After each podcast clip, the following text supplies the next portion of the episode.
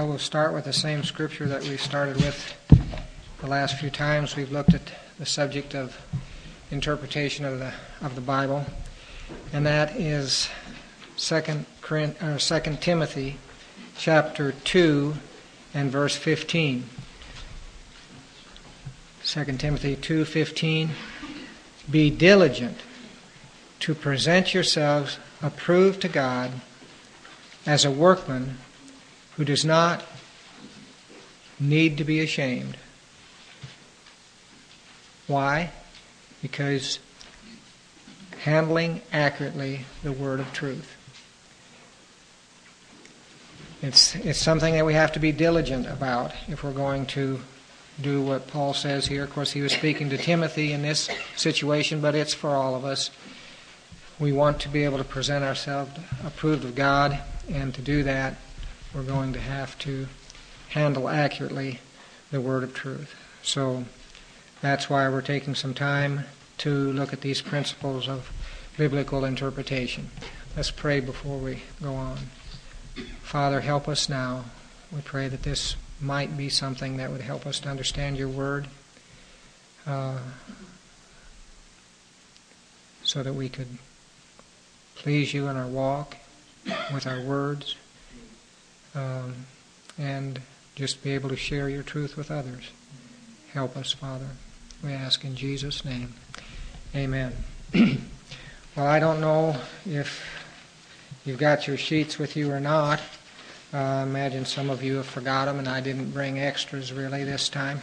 Um, if, if for some reason you have not received a sheet or lost it, it is on uh, it is on the church website, right, Terry? Not yet. It will be.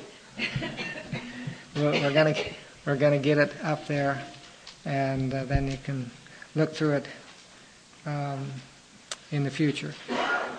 Well, what uh, what we did last time, we actually got off into uh, a little bit of a time of discussion and analyzing some of what I was presenting related to this uh, principle number five, the fuller sense of Scripture, which basically means that the meaning of a particular Scripture is not always exhausted by what we see in the immediate context, or even if by coming to understand what the uh, the author, the the uh, author intended for the meaning, especially in the Old Testament, there may be a fuller, greater meaning there than what is readily apparent just from that scripture itself. Uh, so we, we, we spent some time on that. And we skipped, kind of along with that, we skipped over to principle seven, the centrality of Christ principle, which basically uh, reinforces that idea because most of that fuller sense in the Old Testament has to do with Christ. And uh, uh, some of those writers uh, long to see actually what they were writing about. They they got some sometimes had somewhat of a sense of it, but couldn't really understand what they were writing themselves. So, the centrality of Christ, in other words, um, Jesus Himself told us when when you're reading that Old Testament, it's about me. He said that in a number of places. Look look for me, because it's about me. Um, in fact, he told the Pharisees, Search the Scriptures, for in them you think that you have eternal life, and they are those that speak of me. Those, those Old Testament Scriptures speak of me. The law, the prophets, that's look for Christ. So the centrality of Christ, um, the, the thing that, that will be the key to, to understanding the Scriptures is Christ. You're not, you know, if you're not finding Christ uh, there, you're missing what God wanted you to see. So uh, that's pretty much where we ended off last time. So we skipped number six. So I want to start. And just some of these we won't spend a whole lot of time on uh, because they're fairly uh, self-evident as to what what's uh, we're talking about. But the harmony and balance of the scriptures, the harmony basically has to do with the idea of scriptures um, are going to harmonize with one another. uh, if you find something that seems to contradict one place with another place, you just have to say, there's something here I'm not understanding right. Because God has given us uh, uh, scriptures that uh, don't contradict one another. They, they are uh, a harmony if, if we understand them correctly. So uh, that's, of course, the harmony. And then the balance, the harmony and balance of the scriptures. Now, by, by balance, we're talking about the idea that we need to uh, emphasize what God emphasizes. We need to uh, have the balance in our understanding of what the Bible teaches that that is there in the Scriptures, which presupposes that you read the whole Bible. Uh, you're not going to have a, find the balance of the Scriptures by just reading, you know, one section of Scripture over and over and over again. Um, and that's that's one of the values of uh, when a person is is preaching for them to to uh, preach through a whole book, not just uh, always speak topically. Because if you speak topically, you know, you just pick out the topics you want to speak on. But if you're speaking through a whole book of the Bible, you're going to, you know, deal with everything that's there. At least you should. So the idea that we're talking about here is just that uh, we want to make sure that we're in our thinking as we're reading the Bible, and then as as preachers also, um, Charles and myself especially, we want to be to we want to make sure that we're giving a balanced view, which means uh, we emphasize what God emphasizes, which you know again that's Christ, Christ is going to be right at the center of everything, Christ and His church, and you know if you if you get with certain groups or certain people, there's always something they want to talk about. Uh, at least it seems that way with some particular people. Some people it might be prophecy. Well, there's a place for that, but if that's if that's the main thing, you're you're missing the balance. You see, you you want to have the balance that the Bible gives us. Um, so I, I, mean, really, for each of us uh, as individuals and as a church, it's a good question to ask ourselves occasionally: Are we emphasizing the things that God emphasizes in, in the Word? Or are we emphasizing some, some things more just because we happen to like that particular area than what the Bible does? It's, it's something to be careful about. So, anyway, that was principle number six the harmony and balance of the Scriptures. Won't spend any more time on that because I think it's fairly uh, evident. Now, this number eight, genre, that's kind of a different word for some of us, uh, unless we've spent a little more time in the English department. Suzanne here, hi. You're probably familiar with that uh, word. But what, what we're talking about, the genre principle, we're talking about that, that um, different parts of the Bible fit into different literary molds, different styles, different categories of literature. Uh, you have some things that are just basic uh, history, or you have some that are poetry. You have uh, some that are more prose, some more poetry, some prophecy, which is a little different kind of a of a, a uh, literary style. So we have to recognize those things as we read through, because if you're dealing with uh, prophecy, for instance, or in, in uh, the Psalms poetry, you're going to find more symbolic type things. You should expect them there. Uh, because in, in, uh, in prophecy and, and poetic type portions, you're going to find much more symbolic type things. So uh, I think, you know, even if we don't know that word genre, we're, we're aware that that's the case as we're reading through the Bible. Um, You know, just to give an example, if I if I had you write an account of uh, your last time of at Christmas, if if I say write that, just write that like you'd write it for a newspaper. Well, then I say now, now write it in a poem. it's going to be different. You, you, you, just write it different, and people would recognize this is not the same. You may be tr- trying to convey the same ideas, but you do it in a different way. Uh, if you were writing, for instance, to a friend, or writing it for a magazine, or writing it, well, how about this? Write me a song about your last Christmas time. You see, it's going to be different. But nevertheless, it, you can still convey the same basic truths, but the style is going to be different. So that's what we're talking about here.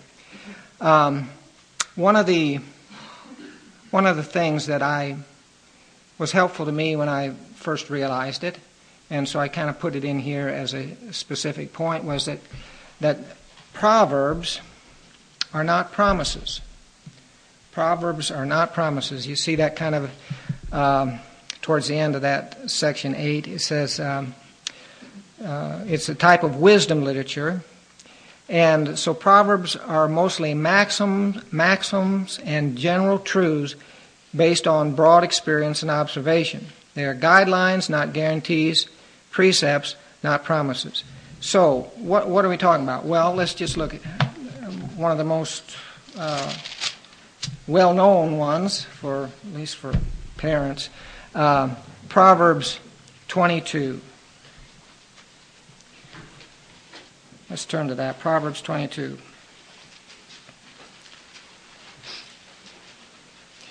Train up a child in the way he should go, even when he is old, he will not depart from it. Well, that sounds like a promise. You know, train up the child, he won't depart from it. Well, it's a, that is a general principle. If you, if you do that, in general, this is true. Does that mean that, that there's never a parent that or parents that train up the child in the way they should go and they and they don't depart from it? No, there are exceptions to the rule because this is a general guideline. It's it's it's not a promise as such. It's a proverb. And so if we approach the book of Proverbs um, as just containing promises in in uh, statements like that, we're likely to be uh, misled or disappointed. Let me show you, just in this same chapter, you're in chapter 22 of Proverbs, uh, verse 4. The reward of humility and the fear of the Lord are riches, honor, and life. In general, that's true. But that doesn't mean that if you fear God, you're going to have a long life necessarily. Some people that fear God die young.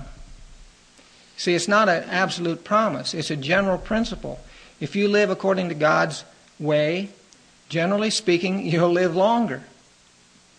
You, you, your lifestyle will make it so that you will uh, live longer. You won't be off into a bunch of sin that, that was going to bring early death. Uh, you'll be prosperous because you're, you're honest, you're frugal, you know. Those things in general are true, but it, it's not an absolute promise. You might live uh, humble and uh, uh, a life that fears God, and you might die young uh, with not very much money. That might be. So you get the point. Uh, let's see. Same same chapter, verse eleven. he who loves purity of heart and whose speech is gracious, the king is his friend. Well, in general, that will be true, but it's not always true. You might, the king or the one in authority might not like you. So, uh, it's it's it's a general pro, uh, a principle, a uh, a, um, a guideline, a, a general truth, and yet it's not a promise. One more, verse twenty nine, kind of is the same type of thing. Do you see a man skilled in his work? He will stand before kings. He will not stand before obscure men. Well, and in general, if you if you're skilled in something, you'll advance in that area and and uh, you know be recognized for it. But it, not always, you know. So that I guess I belabored that point long enough. Now that's not to say that there aren't some things that we can take as promises uh, in in the book of Proverbs. Proverbs, uh, another well-known proverb, three, five, and six. chapter 3, 5, and 6. Trust in the Lord with all your heart. Do not lean on your own understanding. In all your ways acknowledge Him, and He will make your path straight. I think in, uh, that's just a promise. That's just the way it's going to, that's the truth. There's no uh, exceptions to the rule there. That's the way it is. So there are, you know, there are those um, type of things in Proverbs too. But the point is, is that you can't always take a proverb as a promise. Okay. I spent too long on that, didn't I? okay, well, we'll press on here. Um, so, just just the basic thing here that there are different styles of literature in the Bible, and we need to recognize that. Any questions on that? That one's not not too difficult. Shouldn't be too controversial. Uh, I listed some of the different uh, styles or, or genres there at the end of that section. All right, the next one. Number nine. The historical grammatical principle. Now, really, this is kind of a combination of some of the others that we've already looked at. Uh, but I, I just wanted to emphasize it that the Bible was not just dumped down on earth into a vacuum. It was presented, God's the, different people that God had author the different parts of the Bible lived in different cultures at different times. And we need to recognize that. You know, it's one of the, the glories of Christianity that it is a historical religion. It's rooted in history, you see. Um, that's why God spends so much time saying, so and so begot so and so, to let you know that this, this actually happened right down here on earth. That's one of the. It isn't just a, a book of of, uh, of nice precepts or things. It's it's a historical account of what God has done here on earth, especially in His Son. But that makes it so that it was uh, worked out in in particular cultures at particular times, which means that if you're going to understand that event, you have to know something about that culture. You with me? God rooted it in history, which is wonderful, but the fact is, because it's rooted in history, we have to do a little extra work sometime to f- find out what that particular thing meant at that time. Because some things have changed. Words change. You know, we, we use words different. I mean, a hundred years ago, the word gay was a pretty good word, but it's changed. I mean, it's still a good word, but it's gotten a totally different association than it used to. Anyway, that's that's one part of the the aspect, but but more than that, what we're talking about here is just how, because God's truth is rooted in history, you have to know some. You have to do a little extra work sometime to find out exactly what He's saying. For instance, if we read in the Bible that we should gird up our loins, you might say, uh, yeah, I want to do that. What does that mean? Now, if you've been, you know, read the Bible a little bit, you can start getting a feel for what that does mean. But to really understand it, it's good to go back and read a little his history about how they dressed back then, especially the men, to understand what it means to gird up your loins. That's just one example. But also, that's the kind of the historical. And then the grammatical thing is just how how language is used. And there's lots of figures of speech in the Bible. And sometimes they're not just readily apparent, apparent what it means. Because, you know, if a phrase was popular in the time when, when let's say, when Peter was writing, we may have lost the meaning of that phrase now. because, you know, I mean, for instance, I don't know if a hundred years from now, if if somebody reads in in a, something we wrote where we said it was raining cats and dogs, they might think, boy, that was really a weird time to live. Dangerous, even.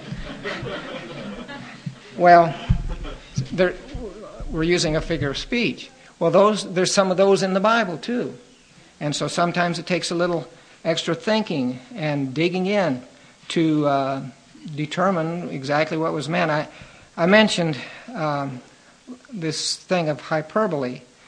Um, one of the one of the figures of speech. I kind of expanded on that one a little bit uh, in the account here, because the Bible, biblical writers, uh, I guess apparently in the in the cultures that were associated with with uh, the, the various writers of the scriptures, this thing of using hyperbole was fairly common. Now we do it. I mean, we do it a lot of times and, and we don't realize it. I mean, you come in after a hard day's work and say, Mom, I'm starving. Well, that's, that's hyperbole. you're, not, you're not literally starving, but you are hungry. Uh, so, anyway, th- that type of thing shows up in the scriptures um, quite often, and you need to recognize. I, I gave some examples of it there, and you can look those up um, if you want to see some examples of what we're talking about biblical hyperbole. But that's just, you know, there's personifications where we, we have, uh, we give animals or even inanimate things the, the characteristics of, of people. That's personification. Uh, the, the mountains were skipping like calves or something like that, you know. That's. Why did that one get you, Rebecca? Um, they're there. They're there in the scriptures, you know, and we have to recognize them. Uh, anthropomorphisms, where we give, uh, we, we ascribe to God human characteristics that type of thing. Uh, so, uh, again, I don't think that that that's too uh, difficult to get a hold of. And some of these things, if you just get a good uh, Bible dictionary, uh, concordance, those type of things, read read some commentaries, you get a feel for these these uh, figures of speech and, uh, and, and also the historical setting that some things were written in that just helps us uh, understand those things better. So um, I think maybe the one thing I would emphasize on this, though, is just the last sentence that, that is under that section. This does not mean that only trained scholars can study the Bible for any pro- with any profit. If you'll just read the Bible, you're going to get something. If you read it honestly, you can get what God wants you to get on the main things. Uh, and I like the uh, verse that says, The unfolding of thy words gives light, it imparts understanding to the simple. Just get into the word is the main thing.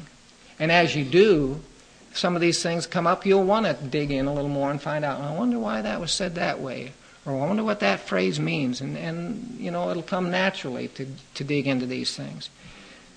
So, uh, this section then kind of leads us into um, the question that David asked. Where is David? Oh, yeah, in back. Okay.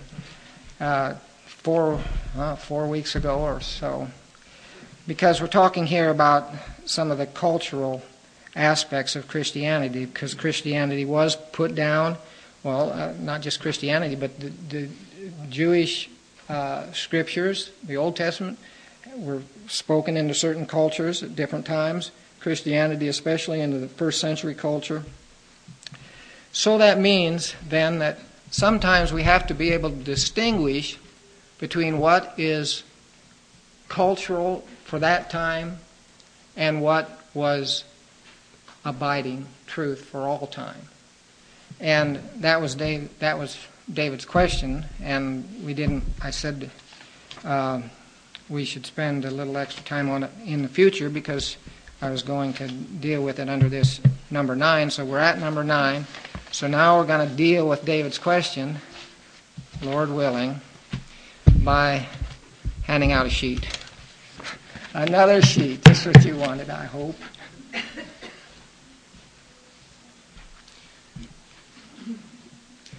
Okay, so what we're trying to determine here is when we read through the scriptures, what was cultural and relevant for that time, and what then carries over for all time, or what you might say what's transcultural, goes beyond any particular culture.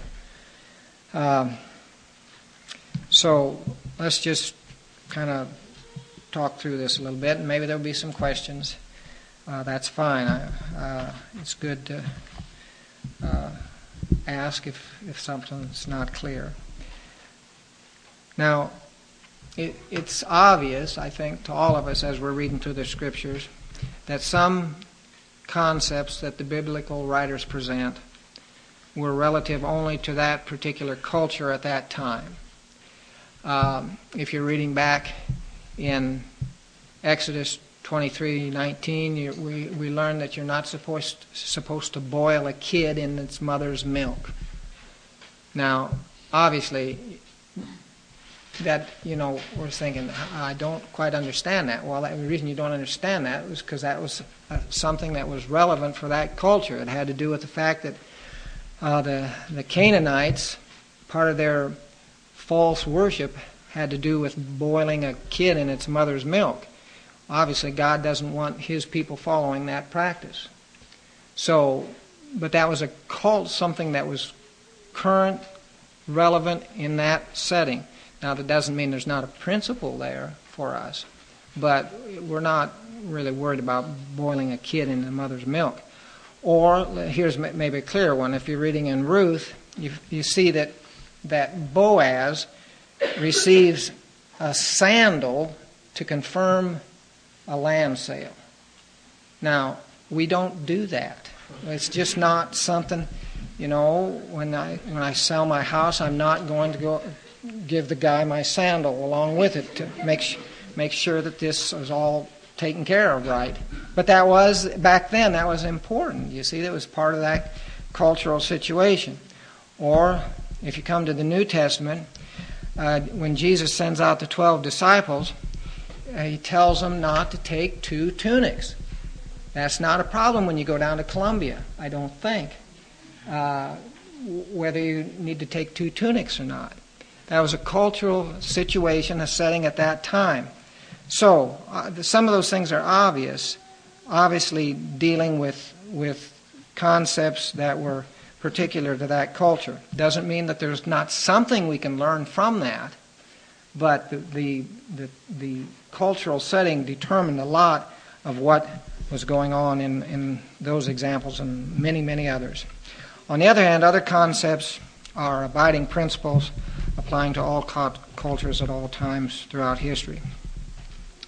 So, what are some criteria to answer the question? What are some criteria to determine which is what? Which are cultural for that time, relative to that time, which are uh, transcultural and abiding for uh, all cultures.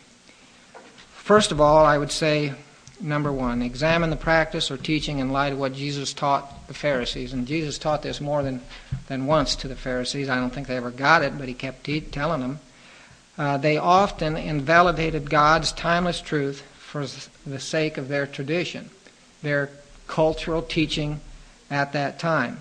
Now let's turn to Mark chapter 7.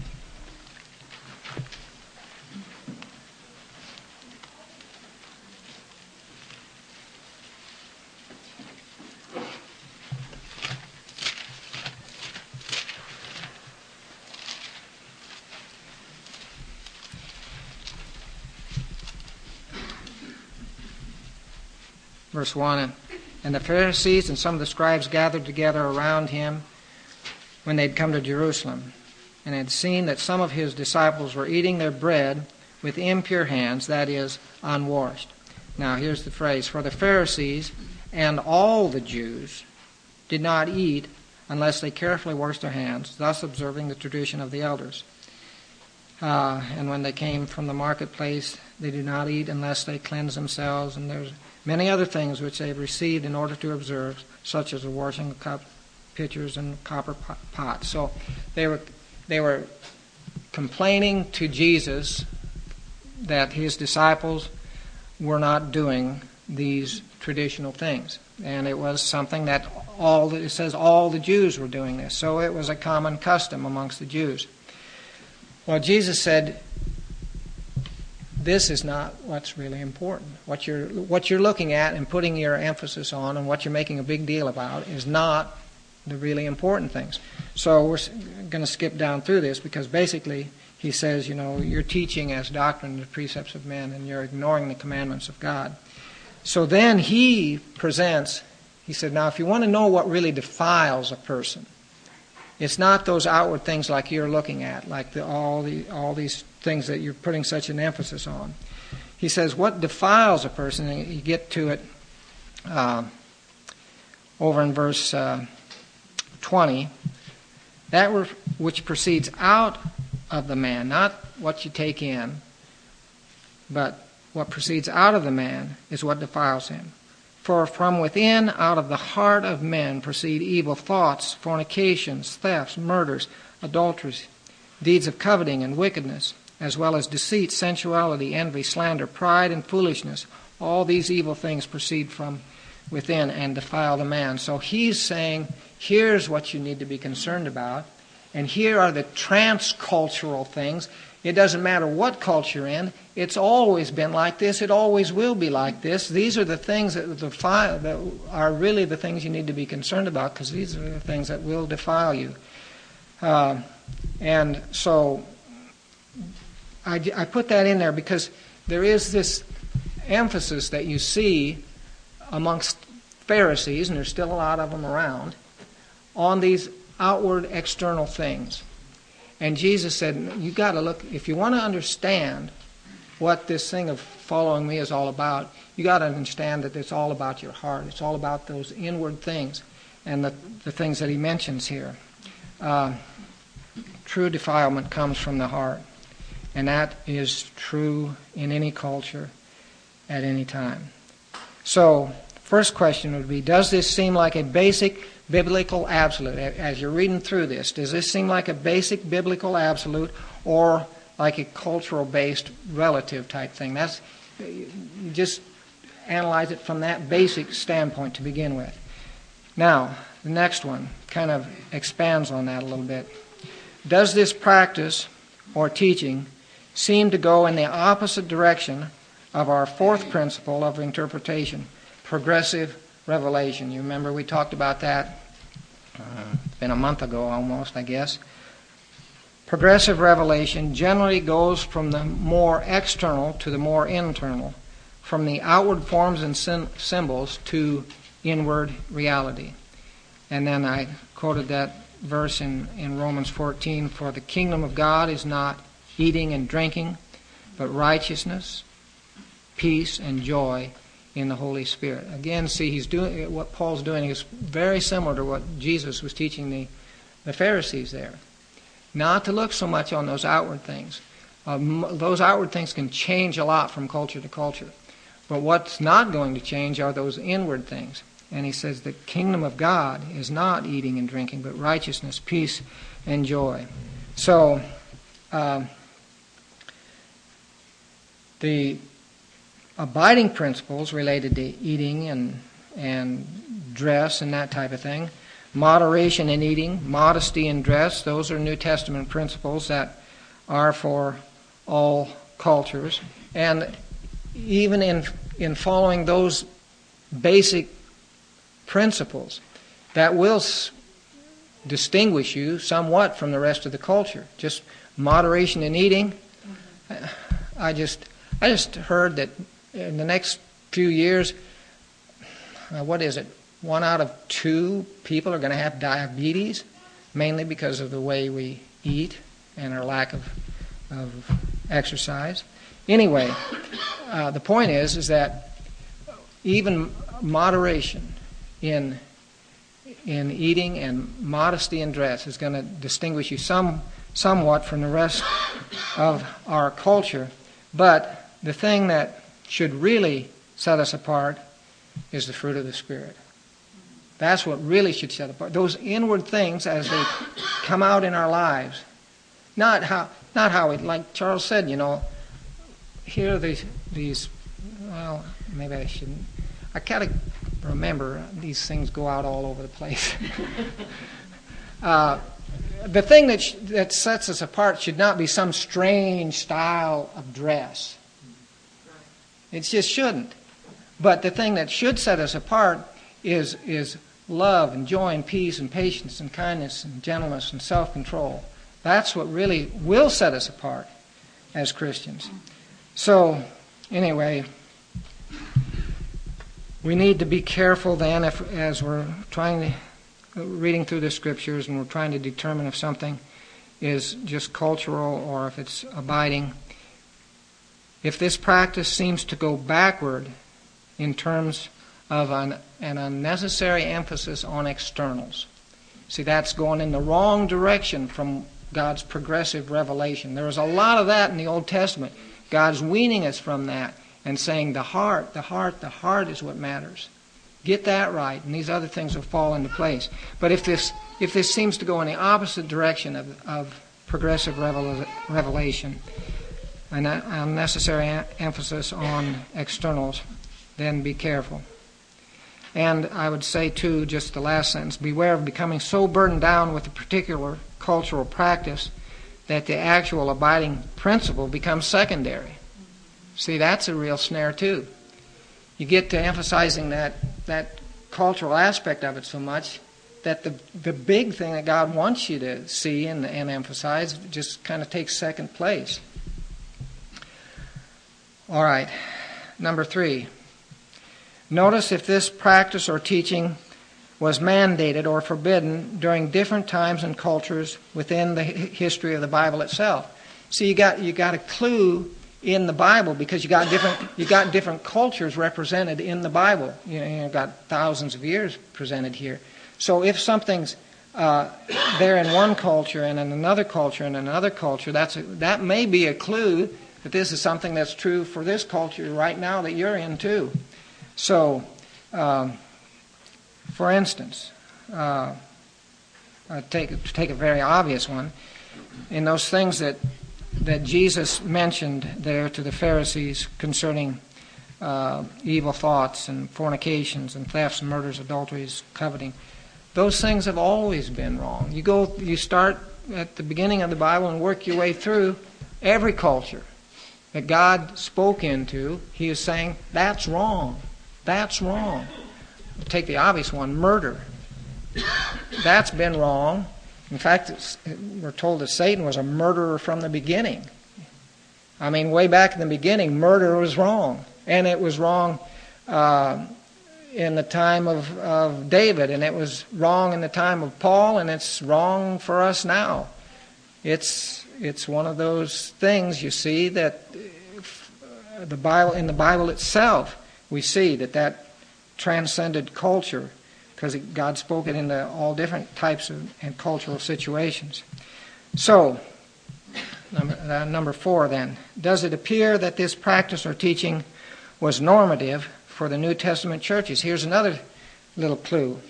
It's not always Loctite, but nevertheless, when we're looking in the New Testament and we see God saying, uh, saying something through one of his uh, apostles or, or biblical writers to one church, and then he says it to another church. And then he says that same thing to another church.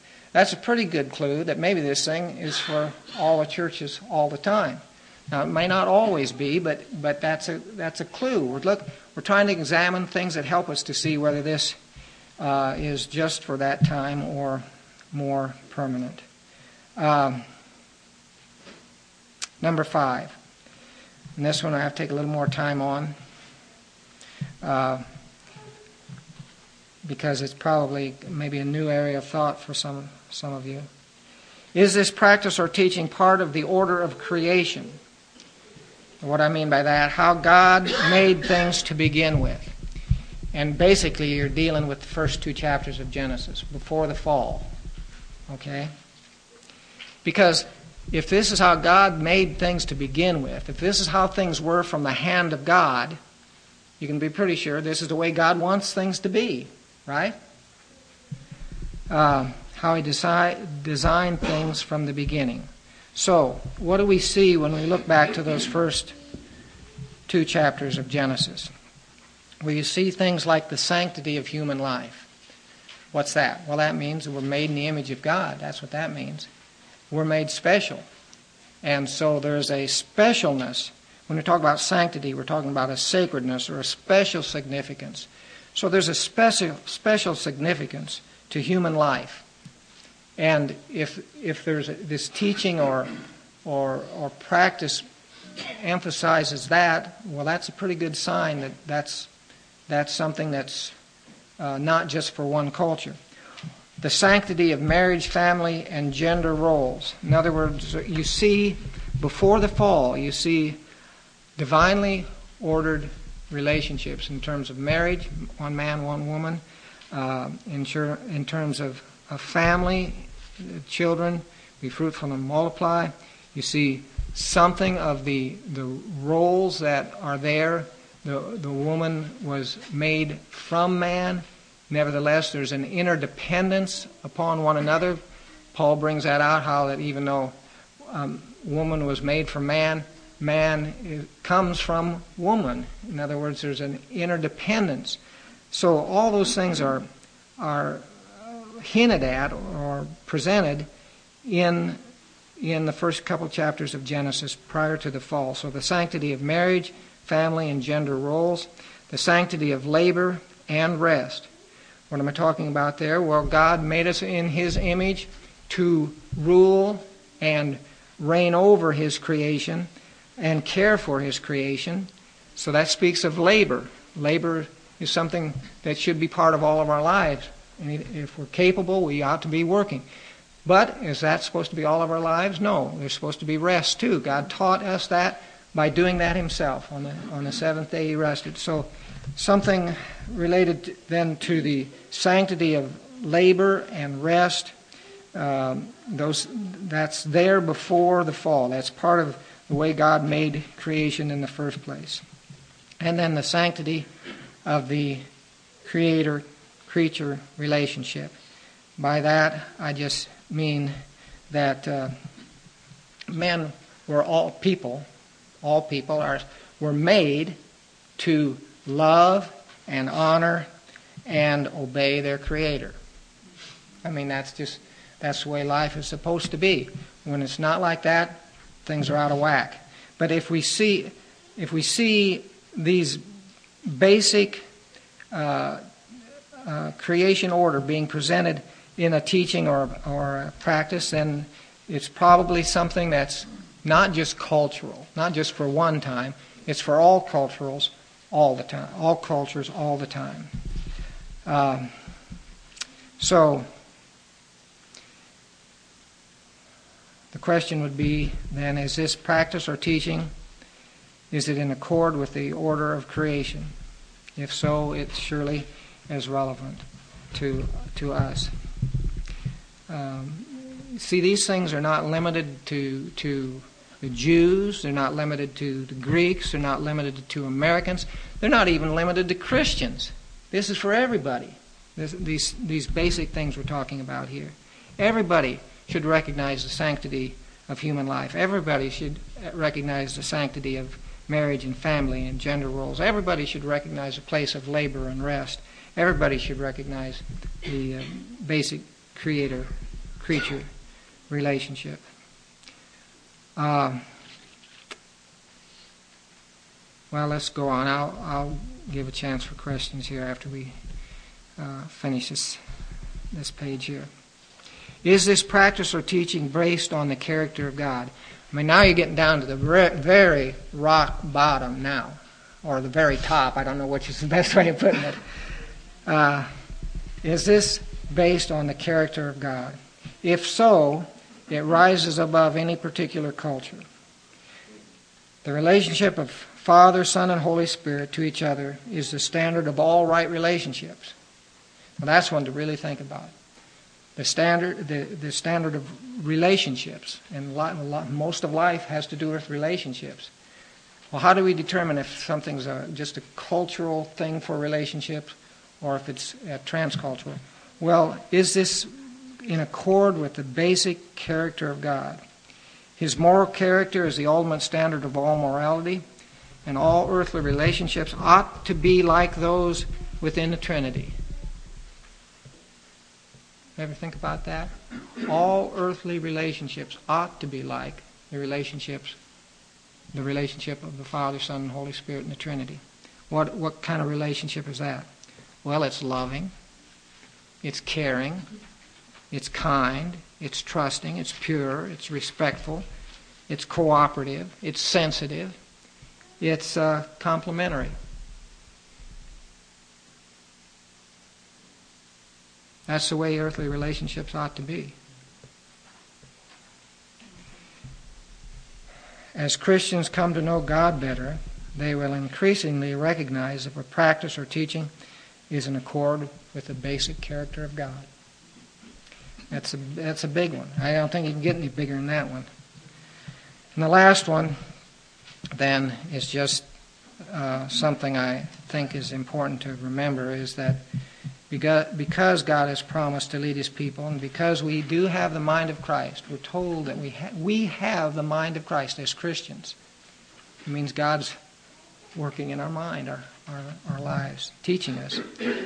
We can usually know if something is cultural or permanent by using sanctified common sense. Not just common sense. Even that's not very common, but but even less common is sanctified common sense. And by sanctified common sense, we mean a mind that's being renewed by the Holy Spirit. If you if you'll be seek, seeking God and determining to walk with God, He'll help you see what was just cultural and what was permanent, abiding, something we need to, to walk in today. God will lead us into that. So that really ties into the last point uh, back in the basic principles that we talked about, which is the illumination of the Holy Spirit. Uh,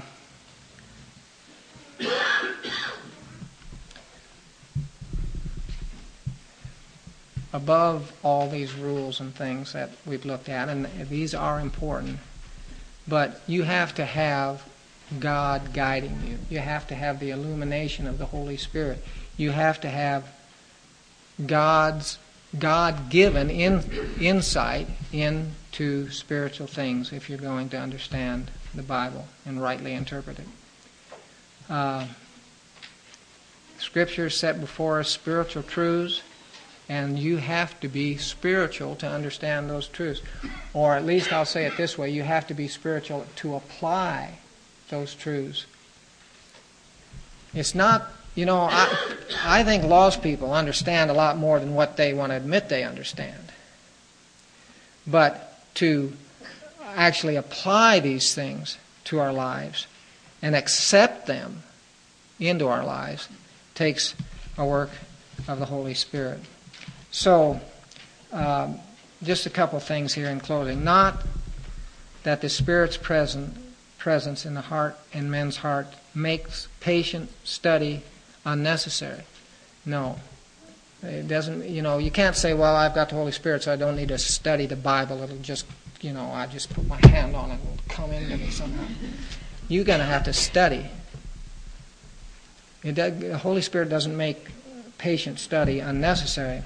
The Spirit was not given to make the Bible uh, Bible study needless. It, he, he's given to make it effective. Yes. He will make it effective in our life. The, uh, the Holy Spirit doesn't bypass the brain. Uh, if you're going to understand the Bible rightly, you're going to have to think. It's going to take real thinking, digging in. Uh, that's why I put in there the Bible is not designed for lazy people. It also doesn't mean that because we need the Holy Spirit's teaching and, and illumination, it doesn't mean that the Holy Spirit can make the Bible mean anything. It's not going to mean it. It's going to mean what God wants it to mean and what what He had it to mean when He had it written. Uh,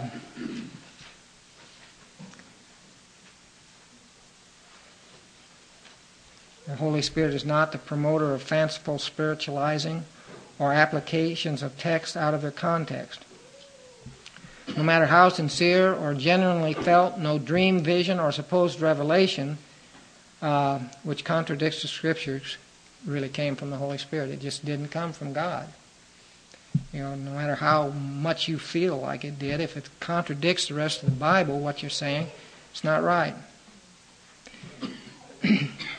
uh, then in italics there in that last second to the last line, the key role of the Spirit is not to add information to the text, but to soften our hearts in order to receive what's there. So, anyway, the illumination of the Holy Spirit. We're say, what we're saying is that God really can be our teacher through the Holy Spirit. And I think that's what uh, John was bringing out in 1 John 2:27 where he says this And as for you the anointing which you received from him abides in you and you have no need for anyone to teach you but as his anointing teaches you about all things and is true and is not a lie and just as it has taught you you abide in him I think he's saying that God will be the teacher of every true believer. Of course, he uses a lot of things to do that. He uses other people, he uses pre- preachers, teachers, he uses books, he uses a lot of things. He, but one of the main things he uses is his word, the scriptures, as you seek to understand it, he'll teach you.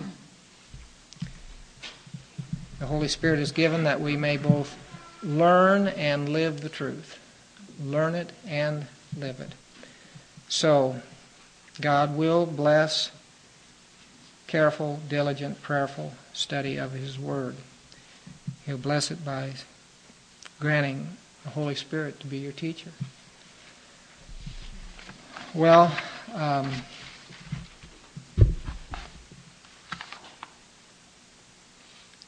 I guess I'll ask if there's any questions.